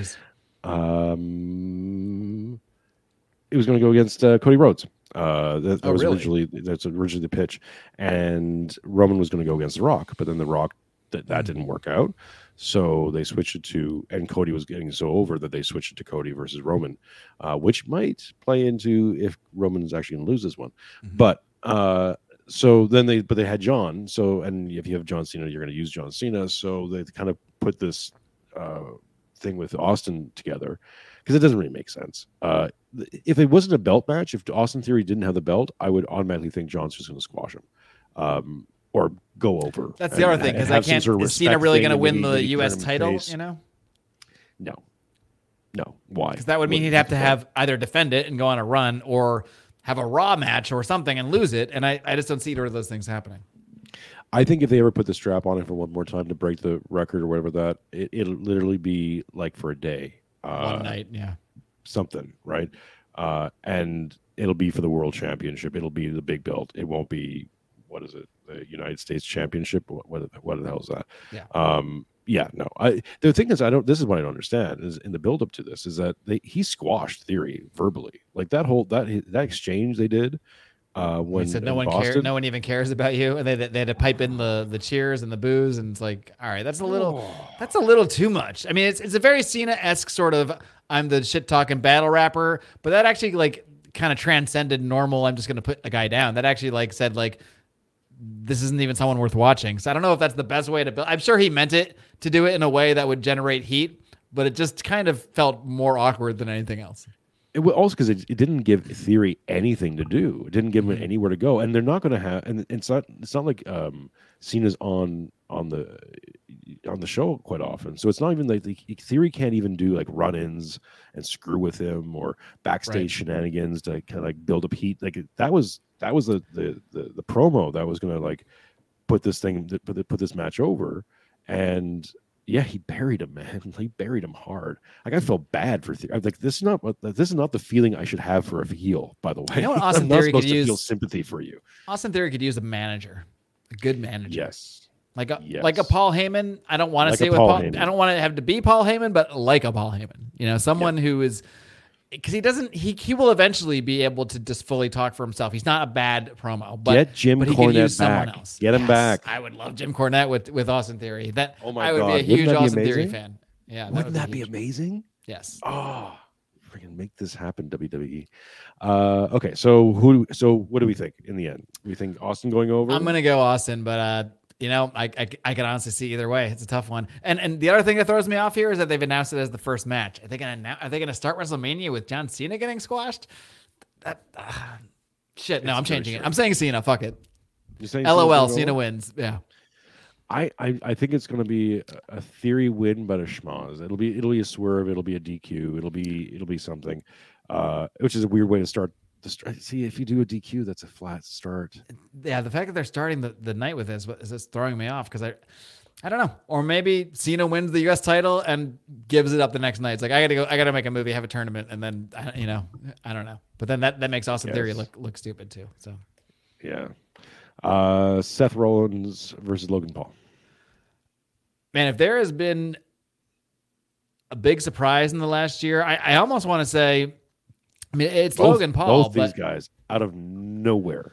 Well, yeah, I mean, Rollins isn't a surprise to me per se because he's been a great worker for a long time, but he's, he feels like he's peaking. He feels like he's even better than he was like four or five years ago, and he was already known as one of the best workers in the world. But to be fair, to be fair, his song might be over more than he is. That's that, that that is possible. I, I think it's equal though. I think he has the at this point he has the respect in the ring where I mean they basically were forced to make him a face because the crowd starts chanting along with the song, but he's just he's also just so good in the ring and such a baby face type worker that even when he and he hasn't changed his character at all as a face now. He's the same exact character. Does the cocky, the laughing, it's over the top. And I, I've come to love it. I actually thought it was a pretty stupid character when he first started doing this, and now I've just I've just come to embrace the over topness, over the topness of it, and the head games he plays with other people. I mean, this is going back a bit, but he when he dresses the Shield against the match against Roman last year, like, I, I and the stuff with Cody wearing the um, the American Dream outfit, the the polka dot outfit in that Hell in the Cell match. Um, I just I've come to love Rollins so much, and uh, he really needs a a win because he hasn't he does he he can he's one of those guys now he can lose every match and probably still be just as over but he's really taken a lot of L's on on on the big shows in the last year year and a half. I think his match against Riddle is like the only time he's even won on a big show. And the fact is if there's no matter what happens with the main event the one guy most poised to feud with either of the winners is Seth Rollins. Uh, and I think he's he's got to get in the mix with with whatever happens after that. I could see them even like tossing him in there and making it a triple threat. I don't think he loses to Logan Paul. Um, but the fact that I'm wondering about it is an attest is really uh says a lot about Lo- Logan Paul because he, you can tell, you know, say what you will about the guy. He's kind of a douchey YouTube, whatever. The guy puts in the work. Like you can tell this guy worked really, really hard and takes this very, very seriously and has put in a lot into getting his character over. And he he's the kind of guy you just want to see him get smacked in the face. And he's really good at making you want to see that. And that is just that's what wrestlers need to do. And not only that, but he can back it up in the ring somehow. He's had amazing. He had an amazing match with Roman Reigns in his like second or third match of all time. That spot with Ricochet in the Royal Rumble when they collided in the center of the ring. I'm so, so good. I'm incredibly impressed by Logan Paul. Even just his match last year, teaming with the Miz when he did the Three Amigos and did the Frog Splash. Like I was like, okay, this guy's this guy's working hard. So he impresses me a lot, but I do believe his contract is up. I'm sure he'll be back for other matches. I don't think he's a full time wrestler. He's probably going to leave, maybe come back for next WrestleMania or something. It's time for Rollins to get a big win at WrestleMania. He did three jobs in a row for Cody last year. Put Rollins over here. I agree with you. Here's the thing. Yeah, Logan's uh, Logan's contract actually ends, I guess, the last day of WrestleMania or Saturday, whatever, this weekend. I mean, he could sign Um, a new one. It doesn't necessarily, but oh, I think he will. Yeah, for sure. But probably not Uh, that night. Who knows? I don't know how these Yeah, things work. Um, but but yeah, he's going to resign. But but because his contract's oh is is ending, he's a rookie year thing. I'm sure there's going to be negotiations if they haven't been already. Um, you know, uh, they they got to think about the future of what they're going to do with Logan. I agree with you. I thought Logan. I never thought I would I would be a big fan of Logan Paul. Uh, in any in any capacity on any platform, but he's been so damn good that yeah, you said like th- that thing he did with Ricochet, jumping in- into the middle of the ring, doing like a was a, cl- a clothesline in the middle of the ring. It was like I'm like what the fuck is that? Um, Now it made mean, no sense if you start take two seconds to think about why that would happen in, in a Royal Rumble match. but it was awesome, so we let it. We give it a pass. It was a, it was so good. It doesn't matter. It was so over. Um, I, it, uh, well, here's another one, right? Where the booking was, I, I didn't even it swerved me, right? Where he came in as a face, and that makes sense. Um, and he was kind of over as a face. I didn't. I, I, maybe I'm maybe I was missing something, but I, I felt he was fairly over. And then he just uh, over the course, uh, I think it was it was that Royal Rumble where he starts going heel. And it caught me off guard. I'm like, wait, is he's he's heel now? Like, what's He's such a on with- natural heel. It, I mean, it's so much better Oh, as a heel. it's perfect. It, it's it's a way better angle. But again, with even Seth Rollins, like okay, so Seth's uh, face now. Like, I, um, okay. Um, You're yeah, not supposed uh, to think about this too much sometimes. Here's my thing. I, it, it- look, I like things very very simple. Right? This is maybe this is that may show my age. What I used to always love about wrestling, I- think wrestling. I think uh, I mentioned the Marvel method thing, right? Where Yeah. uh, you know, catching people up and and giving having a clear product is the hallmark of wrestling and comic books, where you anyone can tune in and not know what's going on, but if, in a very short period of time, you should know what's going on, who's feuding with who, who's a good guy, who's a bad guy, and what's Mhm. this about, right? Why are they fighting? Why are they fighting, and who's who's good and who's bad? Who am I who am I cheering for? If that isn't if that's muddied, it it brings the whole product down because Yeah. then you're like, well, wait a minute, who's who's what what's going on, right? Um, so uh, thankfully this feud is paying off. I like it a lot. I like I like the Miz being in the middle of all this stuff. Uh, uh, I like the, you know, the knockout stuff from Logan is great. Where they're, they're where they're playing that. Well, yeah, I- they're playing up that thing where they, he supposedly has a. I remember, I don't know if you were watching at the time when um, they did a thing with Lex Luger, which is based off a real thing. He got into an accident, and had like a metal plate in his arm. metal plate, so yeah. that, that same thing with Logan. He had a thing with his Bionic elbow. and he has like a bionic, not really bionic, but the, that's how they spin it in wrestling terms. He has like some, it's like a nail or something in his hand. They showed the X-rays and everything. So now he's got the bionic hand, which is it's one of my favorite things in wrestling is the bionic whatever it might be. Uh, they also had it with Brutus Beefcake, I think, when he wore. Well, it's kind of the opposite. It was like a, a mask, but he, he you couldn't hurt him in the head because when he wore the mask. It's like Well, little stuff like he- that is so silly. That's because he screwed up his head in a parasailing accident. Yeah, that that Uh, yeah, that was great. Just a, as a diversion, remember the Lex Luger thing? He actually he had to have a a, a wrap Oh, around yeah, his arm, Jack Tunney would said he has to wear a pad over it to uh, yeah for the safety of the other wrestlers. pull it off and, and do it like as a as a foreign object move. Yeah, good times. Um, okay, so we're saying uh, I agree with you. I think uh, I think um, I, I think they put Seth Rollins over. He needs it more. Uh, you get a big giant. The pop will be insane. So Yeah. uh, I think that's a good one. And he deserves he Uh, deserves a good Mania win, man. As uh, I mean, he deserves sure. the pop. It's been a while. It's been I can't even remember the last time he got a big. I think maybe when he beat Lesnar in 2019 to start the show was the was the last time he got a WrestleMania win. So we've gone a bit long with this, and I appreciate you for staying in because now we have. I'm sorry. Do, do you need to get get going? No, I'm good. I'm good. I think you're up against another show, but I can I can I can do this thing. we I'm I'm pushing things back for Okay. for this All right, this is this is the big one. This is I just got to watch Ring of. Honor in 40 minutes. I think we I think we'll be okay. well, I I, I got to pee pretty soon, so so yeah, or I'm gonna have an accident here. You know, we're Okay. in the same age range when uh thinking about peeing affects podcast planning because I there's not a podcast where I don't think about because I can't go that long because I'm gonna have to pee. well, it's, it's it's different when I do with Mark with my my co-host and friend Mark because I can always get up and go. Uh, I, I actually might get you on a on a on a I might get you going and and excuse things before this becomes a situation. But uh, I want to hear your thoughts on the Usos versus Sami Zayn. Should we lump Kevin the, bu- the bloodline cl- talk all into Je one, me souviens one big package? les boys from oh, Montreal.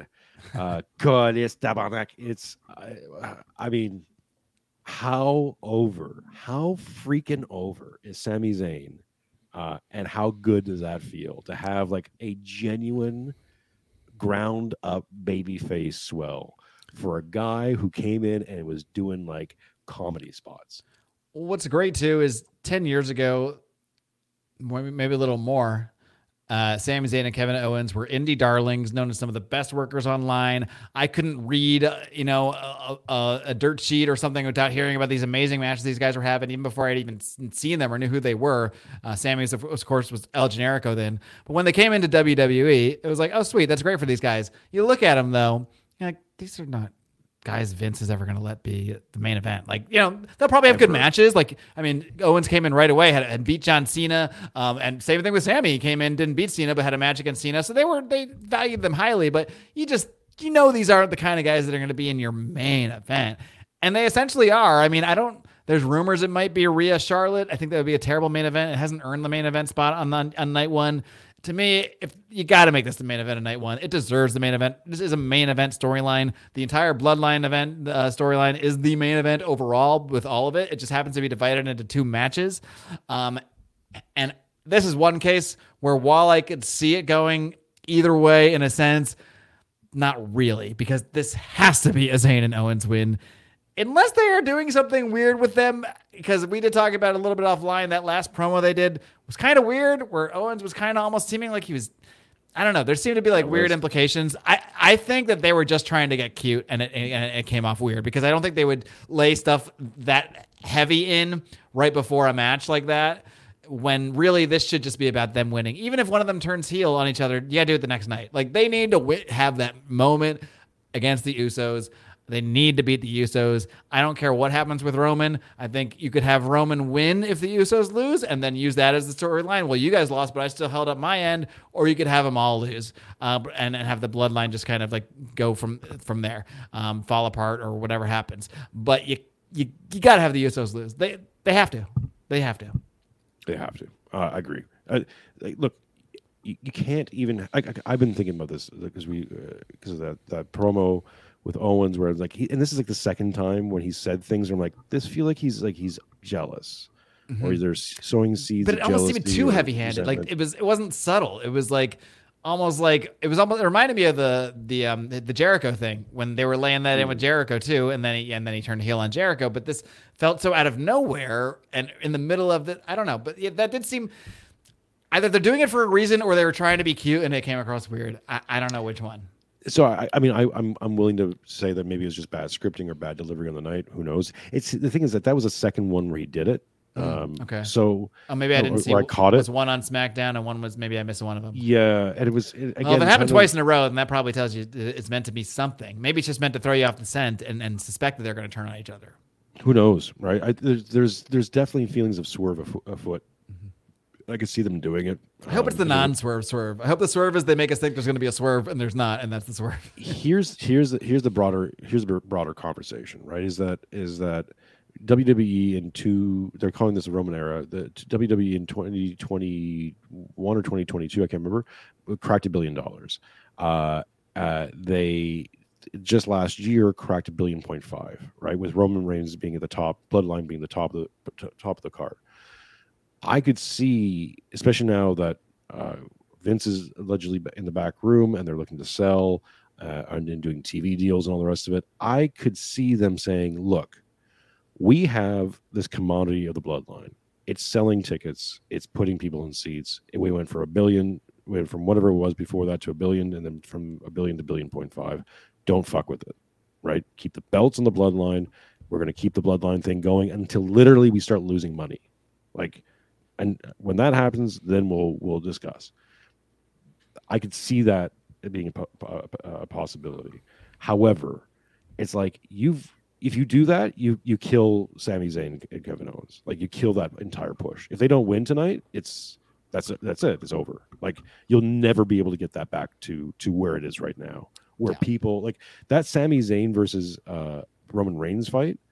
Like I was on the edge of my seat it made me stand up. I I got to like, and I kind of knew that Roman was going to win, but fuck it, it was good. man. I mean, that's the best wrestling when they make you suspend your disbelief so much that even when you know the outcome, and we all knew the outcome, I bit on that too. Like, because there's party that's like, maybe they will, maybe they, and they they laid enough doubt in there that that, and they and they layered the match, structured the match in a way that it it made everyone think, well, maybe. And then if there's if there's just an, they only need just enough, maybe for for you to keep that from for that to be an exciting exciting moment. Yeah, and again, Kevin Owens and, and Sami Zayn, I think that's a that's a really great tag team if they put that together for a little bit because they have no tag. Team. I'm just thinking of the um, like I'm I'm trying to think of like the the bloodline has been on top for so long that we haven't seen a ton of like different matchups at the top of the card and that's kind of where i'm leaning where i kind of do want to see them all lose. Even though there's i see a lot of potential continuing the storyline I, I see a lot of potential in roman continuing on past the thousand days. That's the, my biggest holdup with roman is that they keep mentioning that he's almost at a thousand days and they love the big numbers and maybe they just want him to get to the thousand days. But the other part of me is like ah, i'm ready for some new matchups and there's a lot of potential huge matchups by having these if, these potentially new champions. Yeah, I, I, I just think for blowoffs too. Where else are you going to keep doing this? Uh, uh, uh, Usos versus Kevin uh, and and Sami. If if picture this, over, Jason, Kevin Owens and Sami Zayn against Braun Strowman and Ricochet. I want to see that match. I would against the Viking match. Raiders. I'm seeing would, that match. I would love to see that match, but again, it can only happen if they beat the Usos. If they don't beat the Usos, it doesn't matter. Then they then, then they're not a tag team anymore. Probably they're not a tag team, and fuck it, it doesn't matter, right? Uh, so yeah, I think they have to go over. Uh, which brings us to the big one: Roman Reigns, Cody Rhodes. Uh, I have I again didn't expect to be this over with Cody Rhodes, but god damn it, I'm I'm I'm marking out. I'm marking out to uh, to Cody Rhodes, man. Uh, he's great. Uh, he's he's so good. The little it's all the little things, mm-hmm. all the little things he's doing when he comes to the ring, the song, the presentation, the crowd work, the interactions with Heyman, everything. He's like he is projecting. He's doing John Cena better than John Cena. yes, and it's it's it's one of those things where I kind of feel like I shouldn't be that into Cody. Like when you just tell me it's Cody Rhodes, I'm like, ah, I don't know, Cody Rhodes. But then when I actually watch the TV and actually watch his segments, I see why he's in the position he's in. He really is super over and really has taken this long career of WWE through the Indies, through AEW, being even an executive. I think he's learned so much that he's finally able to put it into what is a true main event character. And I, I think for that reason, too, like I, I do kind of feel like he's got to win here because I hate the whole win in a rematch. You know, I don't want to see him win at, at SummerSlam. I, I, I don't want to see him win at Backlash. I like if you're gonna have him win, do it at WrestleMania. Do the thing that Dusty never got: the big stage, huge world title win. And please don't give us a dusty finish. Just don't do that. Just please don't do that. Tease a Dusty. I, I think they should tease a, a dusty finish because they as a callback, yeah, but don't no, make that Roman, Roman. Roman has to kick has to kick out of the dusty finish, and right. then get beat by the crossroads, right, right. or whatever, uh, or, or, five crossroads in a row, whatever it might be. What what I'm kind of curious is the what's going to surround this match because I think for Roman to win, you have to storyline wise, you have to eliminate the Usos and Solo Sikoa out of the picture because they are who they are why he wins every match at the end when he finally gets in too much trouble. That's why he wins. Is their interference maybe maybe the Usos, whatever happens with Sami, something maybe they lose and they get upset and leave the arena. I don't, I don't something like that. I don't know. Or maybe Roman tells them he doesn't need them around, and but you still have Solo. Um, I, am kind of curious if uh, maybe in the the tag match or in the main event. I am curious if we see someone come and take out Solo, and I could see this being either Randy Orton or Matt Riddle, who were both put out Whoa. by the Bloodline. Um, and that's it. And that is if they did if they did somehow decide to keep it on the Usos, that would be a natural feud to go back to if they were ready. Or, I mean, just even if you don't, even if you let Kevin Owens and and and Sami take the titles, you could still have Randy and Orton feud with the Bloodline took us out and, and carry that over the summer, and then that could be kind of be their direction. Um, to kind of, I like the idea of sending everybody in new directions that we haven't really seen yep. them in. I don't know if they'll do that, but if you're going to do it, you may as well just go all the way. Um, and and then you can go into the the breakup of the Bloodline, the Jey Uso stuff. I really would like to see at the end of that tag match kind of a, a even if it's not a full handshake, like a, a, respect nod from Jey to Sami, a point, something that gives you that little like, all right, we still kind of like Jey. We still know he's he's loyal to the bloodline now because of everybody. but we still know that he, we still we remember that Jey being abused by Roman Reigns. We know that in there there's a good guy that is friend that really does like Sami Zayn, and we want to like him, and they're they're gonna keep laying those seeds because I think main event Jey Uso is eventually what we get out of this. Uh, maybe that's what finally ends the bloodline, um, like SummerSlam or something. Roman and Jey, and Jey finally gets that win after three years of the, of the storyline. Jey's great. Um, Jey's awesome. I mean, I, I, like I like both of them, but like I think Jey, yeah, is going to be the breakout uh, talent, at least initially, anyways. Um, yeah, well, uh, Randy Orton is, is rumored to be he's going to be at W uh, he's going to be at WrestleMania. If he uh, if he can do an RKO, it, I would not be surprised. Solo Sikoa gets taken out by by a Randy Orton RKO or or Riddle because Riddle was taken out directly by Solo. But I think for the storyline, you have to t- for Cody to win. Part of this has to be all his friends took neutralized everyone else, you know? Yep. So maybe his friends Sami and Nolan cancel out the Usos and someone else comes in. Randy would make the most sense storyline because he does have that. He did do the hug with Rody, Cody when he came back. They have the history. Randy would make a lot of sense to be his like next buddy to come back and just not help him win in the sense that he touches Roman because I want that to be clean, but getting rid of all the distractions. I, I think you could use him or Riddle for something like that. Yeah, I agree. And we got a huge pop. I mean, if Orton comes out and uh, RKO out, of, out of nowhere, that's going to drive that. I mean, you're going to hear the hugest, one of the hugest pops in Mania history if you're not expecting it. 100%. And also, I mean, even if you are expecting it, because because yeah. what else are you going to do? Bring in bring in Dustin and right, have yeah. Dustin do do an angle? That would be no, actually please. deflating at this point. That would be too small. Yeah, though, really do not. Especially because he said my brother works somewhere else. Isn't it about my family? It's like okay, then, then don't show me your brother. even if he comes in eventually, I, he can't be around this. It's got to be what you said in your promos, you on your own, doing it on your own. You can have help from your friends that neutralize the distractions, but the win has to be Cody just three Cross Rhodes in a row on Roman. I mean, that that's got to be how it ends. I believe I, I completely agree with you. If if not now, uh, I, I just think you'd actually put the bloodline storyline in danger because you could always yeah. come back with something. You could come back with a with a with a babyface bloodline down the road. Sure. Um, yeah. The outside talk is that Roman wants to take a break. Uh, he's exploring acting stuff. Pretty well deserved so, one after the last couple years too. Yeah, I think so. Uh, and if he's taking a break till SummerSlam, then he can come back. Uh, you know, lick his wounds and come back. And if they want to present him as a face or do something else with him, cool with him that way, mm-hmm. they can. Um, but yeah, yeah I mean, I, whenever he wants, he's. I mean, he's already got it acknowledge me plus city name him. He's got the babyface thing that they can flip that switch anytime they want. But I think there's there's so much heel to be drained out of him still though. I mean, even if it goes in a different direction and he's the heel for Jey or what have you, I think there's a lot more heel to milk out of him. But he's got another big babyface running him before I think before his career winds down. And some of the best Heyman work, I mean, ever. Mm-hmm. Uh, Heyman's one of those guys. Just keeps getting. I mean, better than I, with I, Brock. He was almost unnecessary sometimes with Brock, but with Roman, he's really an integral part of the entire picture. That he is the the the wise man, the mas- master manipulator. He is the reason that Roman Reigns is not just a wrestler anymore. He's the reason he's the tribal chief, and he's such an integral part of this thing. Yeah. All right. That brings us to the full card. Was Cody your official pick? Cody's my pick. Yeah, I, for sure. I, that's what I want and think should happen. But there is that part of me that's like, I don't know, man. Every time we think there's a storyline where it makes sense for Roman to lose, he doesn't. And now we're still close to a thousand days. That's where my doubt comes in. But I am going to agree with you. I'm going to say Cody because I, I, really think they, they do got to pull the trigger at some point. And if not now, then I feel like if it's not now, they have to wait. They almost have to wait the whole other year because I think well, at this point, now, it's got to yeah, end at if, a WrestleMania. If not now, they have to wait till they get The Rock in. Yeah, and which could not, which was the plan for this year and didn't happen. So can you really even bank on that? Even if he says, "Yeah, maybe I'll do Mania next year," like, come on, he's making no, so much more money to do so so much easier things got, than wrestle. And if they got the Rock in, I could see them going to the thousand days or over a thousand days, because then because then uh, Roman could beat the Rock at WrestleMania, big thing, and then go and and lose to Cody in, at SummerSlam. Um, not as big of a moment necessarily, but you know, then he's past his thousand days and yada yada yada yada, yada, right?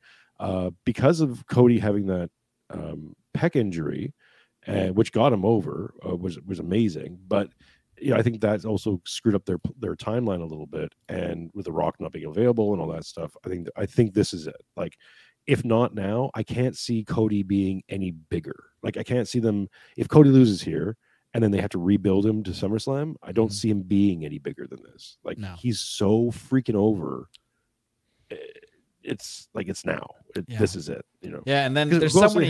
there, and there's so many possibilities, especially if Roman wants a break. I could see you maybe wanting to keep riding him, but he, he deserves a break. He was supposed to take a break like last summer, and this kind of never really happened. Um, yeah. I think he kind of like took like a month or two sort of off, but not really. Um, so yeah, I think, and the, part of my Judgment Day theory from earlier is I think they're going to emerge as like the top faction, sort of displacing the bloodline, at least maybe temporarily. Maybe we come back to the bloodline a- after the summer. But I mean, that's part of why I think I see Finn going over Edge, because if that's the case, Finn big heel. I just beat Edge in the Hell in Cell at WrestleMania.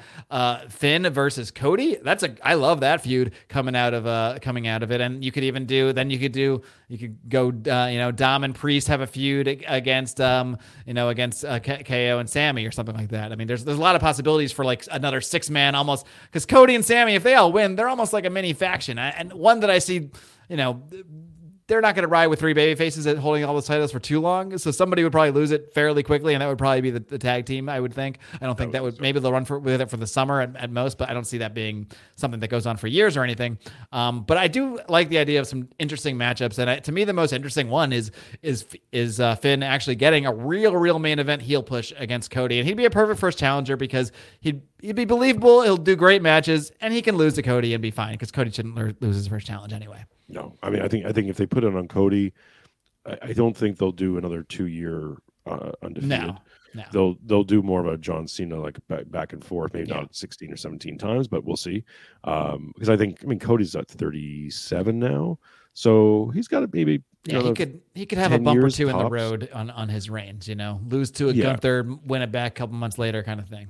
Exactly, but I mean, I think he's going to have it for a while. I think uh, unless someone else comes out of nowhere and becomes a new top baby face, I don't see it. Like he's he's so over, it's disgusting.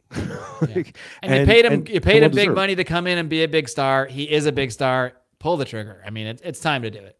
Yep, I totally agree. Marc, any last thoughts? Any last words? Uh, do your do your bit. Let everyone know where to find you. Well, yeah, I guess I should mention everything I do. I, I, I diverted my bio from earlier into just talking wrestling. So I guess I should say that I also host the Marc Clair Show, uh, where I get into subjects like I, I don't really get into pro wrestling, but maybe I will a little bit. We'll see. Um, but I get into let's, you know let's make something happen. maybe we should. Maybe that's a good idea. So um, yeah, I get into like religion, spirituality, a little bit of entrepreneurship, um, and I have a really fun time doing that uh, because I don't really do politics so much as I, as I did for many years online Liberty, and uh, I really enjoy talking about non-political things. It turns out, including comics, as we mentioned, my comic book podcast with my friend Remzo Martinez, Second Print Comics, and uh, yeah, I, there have been rumors and uh, and whisperings of um, people like me and Buck getting together, starting some wrestling podcast. I don't know, maybe maybe this is another connection. Because my thing is like, I don't want to do another podcast where I'm doing everything because I can't do that. But maybe some kind of conglomerate thing. I don't know. We'll let, we'll, I will. We'll I keep will the conversation open. I'll be more than happy to produce that. Uh, right, well, if that's sh- an offer, then that that takes a lot of it off because a lot of it is like I just don't want to have to produce something else. No, 100%. Just to shine your shoes a little bit, Marc, for anyone's listening uh, on my channel or your channel. You're like right now, you know, attention is is uh, is a commodity, right? Right, like uh, to do the Vin, Vin Armani thing. It's like it's it's a bit precious, especially with a two year old and everything else of that. So my who I pay attention to a lot is is is quite limited and you're a show that I do not miss. I well, make sure you. I watch all your stuff. Yeah, and it's seriously, it's it's some of the best, some of the best podcasting out there. Uh, thank you. you. That means a ton to me. Um, hey man, it's it's just I'm just being honest. Uh, uh, you know, you're one of those guys like like Buck Johnson who, when I listen to you guys, it's like it makes me want to elevate my game. Uh, it you know, it's like okay, what are these guys doing? I study like I, am listening not just to the, what you're doing, to, to, to who, you're, who you're talking to, but like how you're doing it and what you're doing. I think you guys are brilliant. Uh, well, thank and, you. Because some, yeah. sometimes I feel like I don't know what I'm doing. So the the fact that it comes across that way uh, means I must be doing something right. Keep it up, man. Uh, you, you, you, you little idiot savant. Because uh, because uh, it's uh, it's really good. It's really good podcasting. Yeah, I appreciate thank it. You. Appreciate that. And again, thank you so much for making the, for uh, taking the time to talk to the to this Yab over here. I mean, you, you uh, got me at the peak of my yearly wrestling interest. No matter what, the WrestleMania week, I, I get excited. And I'm ready to talk talk uh you know talk anybody's ear off. So my wife will appreciate as well that I got a lot a little bit of this out of my system. That she doesn't need to hear all of it. She'll she'll, I, she'll hear a lot of it, but she doesn't need to hear all of it. I am sure that you and I will be talking a lot on Twitter publicly about this over the whole weekend. So anyone who's listening to this, uh, if you're listening to this during the uh, April first of April weekend uh, come over to Two Bit Podcast on Twitter or Marc Clair. Uh, there was the real Marc Clair show Uh, it's at Marc Clair Show, just Marc Clair at Show. Marc Clair show, uh, and uh, yeah, follow us on Twitter because it's we're going to be talking quite a bit about this. I'm sure. Uh, again, Marc, thanks. Uh, we'll we'll talk to you then soon. Thanks a lot, Jason.